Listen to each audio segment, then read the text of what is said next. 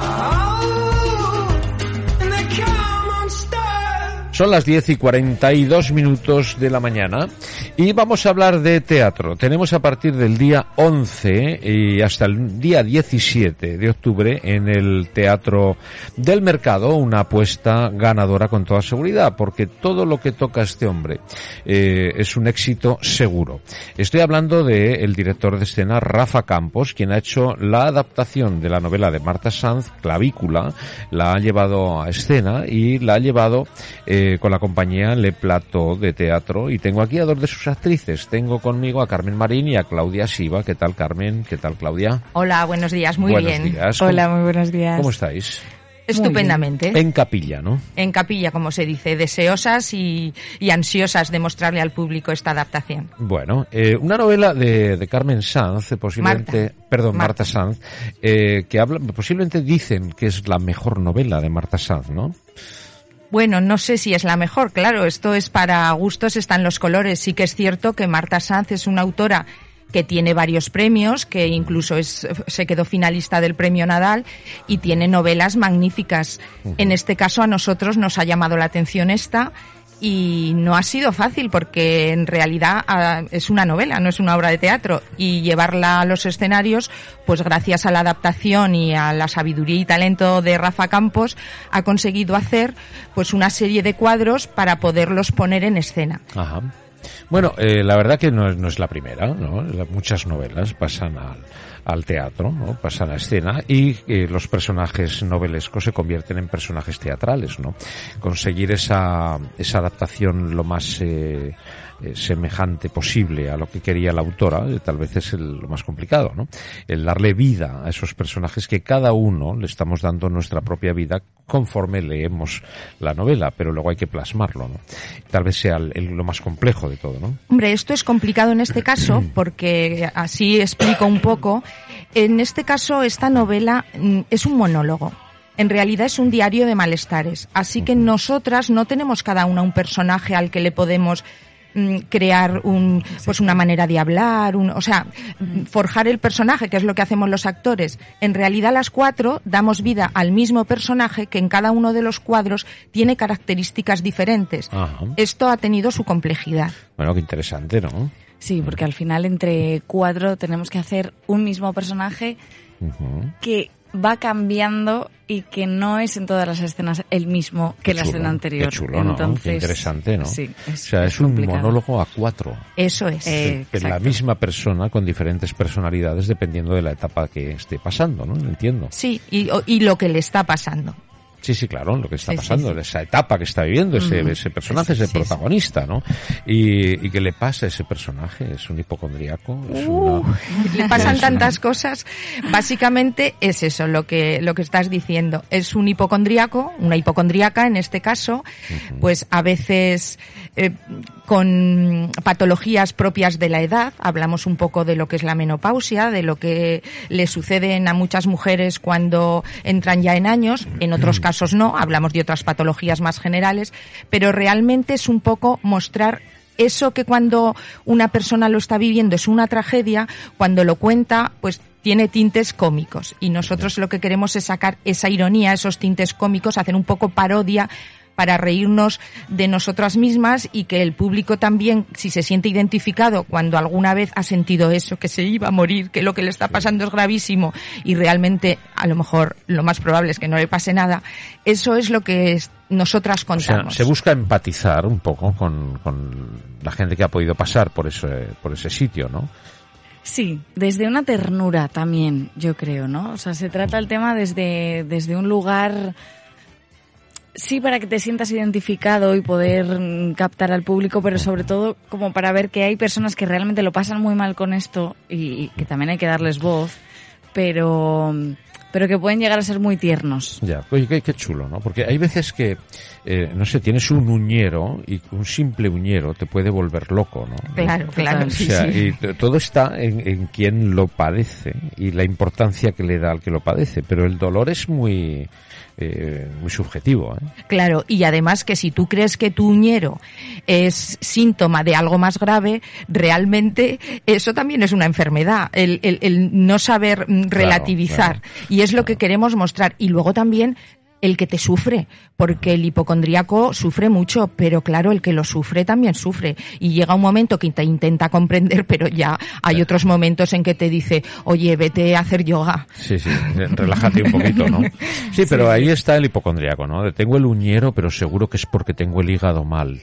Y seguro que si tengo el hígado mal es porque tengo el corazón fatal. Y entonces empiezas a hacerte tu propia película y te entierras tú solo mañana Eso mismo, es, ¿no? eso es. Y decir, oye, que es un uñero, ¿no? Que no Sí. pasa nada, échate un poco de agua oxigenada, cortate la uña y verás cómo mañana está mejor, ¿no? Sí, sí, sí. O sea, Así es. Lanzar ese mensaje de optimismo, ¿no? Eso es. Eh, sí es verdad que, claro, cada uno lo sufre como, como a su manera, ¿no? Es, es por eso digo el subjetivismo, ¿no? Pero el, eh, hay muchas formas de hacerlo. Pero sí es cierto que podéis mm, tener una línea muy delgada con quien realmente lo pase mal.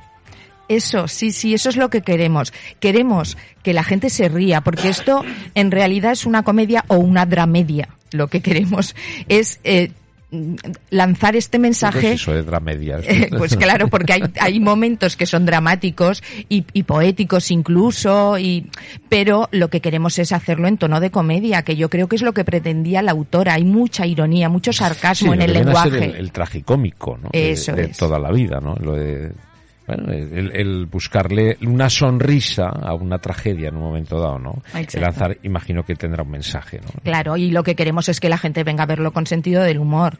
A ver, el que no se sepa reír de sus propios problemas, pues el hombre lo tiene un poquito mal. Eso Claro, es lo que queremos claro. fomentar, eso, el sentido del humor y que vean esto que a veces es dramático, pues con una sonrisa. Sí, porque hay veces que cuando alguien sufre, es, eh, dependiendo de la importancia que tú ves desde fuera, al que sufre, la importancia que tú le das, para ti es mucho, pero desde fuera es otra otra percepción. Entonces, claro, eh, puede provocar una serie de, de situaciones muy cómicas. ¿no? Eso es, eso es lo que Exacto. pasa, sí. Claro, ent- eso, pero ¿cómo se llega a conseguir eso desde un monólogo? Bueno, es complicado y es lo que intentamos y esperemos que lo hayamos logrado, pero hasta el día 11 no lo vamos a saber. Pero sí que es cierto esto que estás diciendo. El propio hipocondríaco, cuando sufre lo que le está pasando, es una tragedia, pero luego cuando te lo cuenta y te dice, "Te- tuve que parar el tren y de repente empecé a agarrarme a la señora que tenía al lado y le empecé a besar y diciéndole que por favor, bueno, te lo cuenta cuando ya ha pasado el tiempo y, y- y- y te ríes. Bueno, esa es una sensación que muchos hemos vivido y que muchas veces hemos echado el freno. Digo, ¿Por qué no me pasa esto para coger a esa señora? Sí. Estamos mucho más cerca del personaje de lo que creíamos, que, que parece que estamos hablando de personas con, con un nivel alto de hipocondría y, y es que todos, en mayor o menor medida, nos pasan cosas así y luego las comentamos Sí, pero y hay, exagerados, ¿eh? No, no, hay gente que obviamente tiene un problema. Es una No, no, enfermedad de total, hipo- total, es- ser absolutamente. hipocondríaco. o ¿Es sea, una enfermedad? Sí, sí. Yo, yo tengo amigos y conocidos. Mira, un, un caso de, de un hipocondríaco elevado a la máxima potencia, os voy a sorprender, es eh, nuestro compañero Andrés Pajares. Ah. Andrés Pajares está muriendo desde hace 40 años. O sea, hablar con él es una, claro, te ríes desde fuera, que lo entiendo perfectamente, te ríes, pe- pero para él es un verdadero drama. Sí, sí. O sea, cualquier cosa, cualquier cosa pequeñita hace un mundo y te lo explica como si fuese un, un mundo, ¿no? Entonces, claro, tiene, tiene unas, unas, unos lados, ¿no? Unas vertientes muy, muy graciosas. Además es que cuando un hipocondríaco intenta explicar lo que le pasa, que es lo que sucede en nuestra representación y en la novela, utiliza metáforas muy graciosas o muy poéticas en muchos casos. De repente te dices que es como si tuviera una serie de hilos que me tensan la caja torácica y una serpiente se me mete entre los huesos, me pica y noto un temblor que me llega hasta el cerebro. E- Ese tipo de Ostras, Pero a ti cosas. cuando se te ha metido una serpiente dentro para Exacto. poder compararlo, ¿no? Bueno, pues utiliza imágenes intentando que los demás lo comprendan, que, bueno, eh, pues también son cómicas a veces. Ya, sí. Eso había, había una, una historia, ¿no? De un señor que dice, mire, eh, tengo un, un dolor que es como que me duele pero no me duele, ¿no? Y le dice, pues mire usted, llévese esta pastilla, haga como que se la toma pero no se la tome. Sí. Sí, Con eso se soluciona esa enfermedad, ¿no? Sí, pues es un chiste, pues eso es lo que hay aquí. En muchos casos, hacer un chiste de situaciones que Lo digo para que la gente cuando lea un poco o nos escuche de qué va la novela no se asuste. Lo contamos con tono de ironía, con afán de que se diviertan. Claro, hombre, se busca el... Hombre, y además imagino que programado como está, del 11 al 17 en esta Semana del Pilar, la gente no quiere dramas, lo que quiere es reírse, lo que quiere es pasar un buen rato, en definitiva, ¿no? Sí, claro. Con un mensaje, ¿eh? Con un mensaje. Con un mensaje, sí que es verdad. Que esa es la, la gran virtud del humorismo, ¿no? El poder hacer pensar a la vez que se ríen, ¿no? Eso es. Eh, que no solamente reírse de lo cómico, sino de, del humorismo, ¿no? Que esa es la, la gran virtud, ¿no? Sí. Eh, bueno, y de la mano de Rafa, ¿qué tal? Fenomenal. Muy Rafa, bien. Rafa, por cierto, yo creo que por eso le llamó la atención la novela de Marta Sanz, es un gran hipocondríaco. Eh. Y Marta Sanz también, de hecho, por eso la escribió. Entonces yo creo que comprende muy bien esta situación y trabajar con él es un gusto. Ya lo hemos hecho en otras ocasiones. Es una persona con mucho talento, muy respetuoso, que nos conoce muy bien a las cuatro Sí. y que nos sabe llevar con muchísimo respeto, le entendemos perfectamente y bueno, pues hemos hecho un buen equipo. Eh, Rafa es posiblemente de los directores que más partidos sacan a, a las situaciones, ¿no? Situaciones que parecen vacías y que uno desde fuera no ve. Rafa es capaz de, de poder ver, ¿no? Tiene ese talento que hace, hace ver situaciones donde los demás no las encuentran, ¿no? Y imagino que lo habréis notado eso, ¿no? Evidentemente. Cuando se monta una Mm. escena dices, ostras, ¿y esto por qué Mm. vamos a...? Cuando te lo cuenta de primeras dices, a ver esto, y todo el desarrollo y al final, cuando mm, ves el sentido de, de montar esa escena, ahí es donde te demuestra ese trabajo, ¿no? Y os habrá sorprendido muchísimo, supongo, ¿no? Hombre, cuando leímos la novela, porque yo no la conocía, no sé si el resto de mis compañeras dijimos, No, pero Rafa, ¿qué vamos a hacer con esto? Como obra de teatro, ¿eh? No. Y bueno, pues claro que nos ha sorprendido, claro que hemos hecho. ¿Es la primera vez que trabajáis con Rafa? No, No. Hicimos La Noche y las Estrellas el año pasado. Ese era un texto de él, también muy delicado y muy bonito. Era algo diferente porque allí sí que cada una teníamos nuestro personaje muy delimitado. Eran dos chicas jóvenes, dos, dos personajes más adultos y cada uno con sus características. Allí sí que hicimos un trabajo de personaje al uso. Y bueno, también Rafa ha sido profesora de la escuela de teatro y yo en mi caso no, no, no me llego a dar clase, pero sí que he trabajado a lo largo de mi vida, que que llevo ya más de 30 años en las tablas con él y ellas fueron alumnas en la escuela de teatro, las dos actrices más jóvenes. Así que sí que hemos trabajado con ¿Lo él. conocéis? ¿Lo conocéis? Como director y f- de Le Plato de Teatro, pues llevamos eh, una compañía nueva, pero que ya llevamos mucho tiempo en el teatro. Ajá. Y se nota. Y se nota. Eh, vamos a ver, el- sois cuatro mujeres, eh, Carmen, Claudia, ¿quién más? Marisa Noya y Blanca Sánchez. Ajá. Bueno, eh, las cuatro están elegidas, ese casting es eh, por la edad que corresponde cada parte de la novela o no tiene nada que ver. No. Las edades que va pasando ese enfermo, ¿no? O, o va reflejado ahí. Sí que hay un poco de paralelismo entre las dos más mayores y las dos más jóvenes, pero no es que estemos, no es como por ejemplo la otra obra que sí cada una teníamos nuestra edad y tenía sentido No, que es, es fuera por, así. por entender el, el- quiero decir, por ponerme más fácil el Mm. cometido de que sean cuatro, ¿no? Que no, no acabo de, de verlo, ¿no? Yo no tengo ese talento que tiene Rafa. Bueno, No, no acabo de verlo. Esto es porque eh, eh, éramos el reparto de la compañía. La novela se podía haber adaptado para una, para dos, para tres, para cuatro o para más.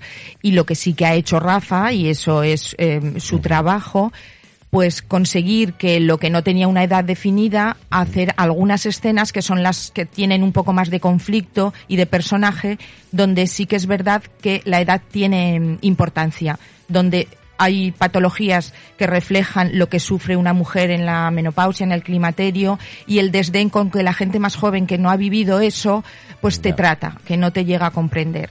Entonces ellas hacen de dos ginecólogas jóvenes que eh, mm, no nos ridiculizan, no, no es eso, pero que sí que miran con un poco de desdén, podríamos decir, lo que a nosotros nos pasa, ¿no? Eh, comentan, es que ya no siente el calambre ovárico de cuando su marido, ni el orgasmo, que y nosotras lo que reclamamos es otro tipo de placeres, que ahora a lo mejor nos apetece más que nos rasquen los pies que otra cosa. Bueno, que tampoco está mal.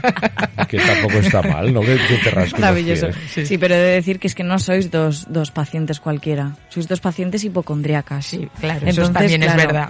Mm, claro, eh, empiezas a contar lo de la serpiente que entra por ahí. Claro, claro, claro. Y entonces, claro, La serpiente que no entra, más bien, en este caso. Y el, lo digo por los huesos, ¿eh? no os vayáis, no os vayáis. Eh, bueno, pero el, sí, sí, está bien, pero no, no, acabo yo de ver, o sea, porque decías que era un monólogo, pero entran ahora eh, médicos entran dentro sí, porque a veces hacemos personajes eh, para a la hora de decir ese monólogo, según lo que se dice, pues lo puede decir uno u otro. No queremos destripar todo, por eso tenéis que venir a verlo. No, no, no, está, vale, vale. A mí me está parece bien muy que te estemos creando la semillita de la curiosidad. Hombre, claro, yo se la tengo desde que nací. Desde que nací, soy muy curioso. Eh, bueno, pues eh, Clavícula es el título de, la, de la obra. ¿Qué duración tiene? ¿Una hora y cuarto, más o menos? Un poquito menos, quizá una hora y diez no llega. Bueno, es igual, una hora y cuarto. Eh, bueno, pues el día 11 hasta el día 17, ¿en qué horarios? Pues el día del, del estreno es a las 8, el día del Pilar hay dos funciones, a las seis y media y a las 9, luego sigue siendo a las 8, menos el sábado que vuelve a haber dos funciones, y el domingo que es a las 7. Bueno, pues fenomenal. Bueno, será un éxito, como os digo, porque esperemos. Sí, con toda seguridad. Tenéis eh, muchas ganas. Muchísimas ganas, sí. Lleváis mucho tiempo trabajando la obra. Eh, mm, sí, un poquillo, ¿no? O sea, ya en septiembre hemos estado a tope y luego estuvimos un poco en verano también en julio. Comenzamos antes del verano y luego lo hemos retomado en septiembre, que hemos hecho ensayos intensivos todos los días, porque una cosa que no te hemos dicho es que ilustramos todas estas palabras maravillosas de Marta Sanz con el movimiento y la danza, sin ser danza de bailarinas virtuosas, porque nosotras somos actrices, no bailarinas, sí que hay una serie de coreografías y de movimientos que nos ha mm, dirigido Carlos Blanco, acompañando pues las palabras y lo que estamos contando. Vale, que entiendo que es la parte musical, que es lo que oxigena el, texto, ¿no? Sí, la parte musical es también muy importante y mm. la música la ha hecho Jaime, no me acuerdo el... Jaime López. Jaime López me parece, no estoy muy segura. Muy bien. Bueno, pues eh, queridos amigos que nos escuchan, ya lo saben que tienen una propuesta para disfrutar de cuatro actrices de Zaragoza, las cuatro. No. Eh, yo soy de Valencia y, bueno, Blanca es de Teruel. Ah, bueno, y Marisa catalana. No, no, sí. solo estás tú. Bueno, pero, eh, pero estamos aquí porque Marisa es catalana, pero hace mucho tiempo que está aquí. Es profesora de la Escuela de Teatro desde hace ya muchos años. Pero vamos, ¿estáis afincadas en Zaragoza las cuatro? Mm, más o menos. Más bueno, ahora las jóvenes se nos van a Madrid porque tienen mucho talento y van a dar el petardazo ahí en Madrid. Muy bien. bueno, pues siendo de Valencia y dar petardazos es lo que se lleva, ¿no? Pues es, lo que toca, ¿no? La traca, final, la traca final de las fiestas que no sea la final, que no sea la final. bueno, pues ya lo sabemos. Desde el 11 al 17, teatro, de Teatro del Mercado. La compañía Le Plató de Teatro y en la obra Clavícula, una, una obra de Marta Sanz, lo he dicho bien ahora. Muy bien. Fenomenal. Pues queridos amigos, disfruten de esta obra dirigida por Rafa Campos, que posiblemente sea el hombre que más sabe de escena en nuestra, en esta ciudad. Y eh, a este talento que tenemos aquí muy cerquita tenemos que saborearlo y tenemos que aprovecharnos de él y disfrutarlo todo lo que podamos. Y a vosotras os deseo mucho éxito. Muchísimas gracias. Y, y que os sirva como preludio para ese éxito que vais a tener en Madrid cuando vayáis. Muchas gracias. Que vaya todo fenomenal. Gracias Muchas a vosotras. gracias, Javier.